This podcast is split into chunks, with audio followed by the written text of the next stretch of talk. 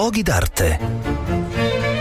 Un cordiale saluto da Marco Carminati. Sono in questi giorni e alternativamente un po' a Brescia e un po' a Bergamo, città tutte e due nominate capitale della cultura italiana del 2023. Sono città ricchissime di opere d'arte, quindi non sarà difficile raccontare qualcosa di queste città. Allora, cominciamo da un, un aspetto che le accomuna, cioè il fatto che tutte e due sono dominate da un grande castello. Comincerei col castello di Brescia che ho davanti a me, si trova sul Colle Cidneo, la parte più alta della città di Brescia, mentre tutta la città è ai piedi di questo colle. È un castello quello che oggi ha gli aspetti di una fortezza veneta, ma ha una lunga storia perché naturalmente venne costruito molti secoli prima e eh, soprattutto nel Medioevo si hanno le notizie più importanti, in particolare l'aspetto fondativo fu dato dai eh, Visconti che dominarono la città di Brescia prima che arrivassero appunto i veneziani. E i veneziani hanno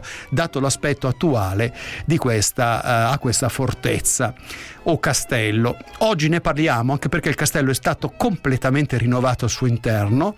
e torna a ospitare uno dei musei del risorgimento più importanti d'Italia perché questa città, eh, lo ricordiamo, eh, visse nel 1849 delle giornate memorabili, le cosiddette dieci giornate di Brescia in cui la cittadinanza da sola tenne testa agli austriaci che naturalmente volevano rientrare in città, prendere possesso della città e i cittadini si difesero in modo così eroico che i poeti poi, la Leardi in particolare eh, e poi anche Carducci mh, decisero di nominare questa città la Leonessa d'Italia. E qui il Museo del Risorgimento è stato completamente rinnovato, è ricchissimo di cimeli della storia locale ma anche della storia nazionale perché Brescia ha avuto dei risvolti molto importanti per tutto il Rinascimento italiano e la multimedialità rende molto molto attraente oggi questo museo dove noi possiamo rivivere alcuni ambienti, per esempio i salotti, luogo deputato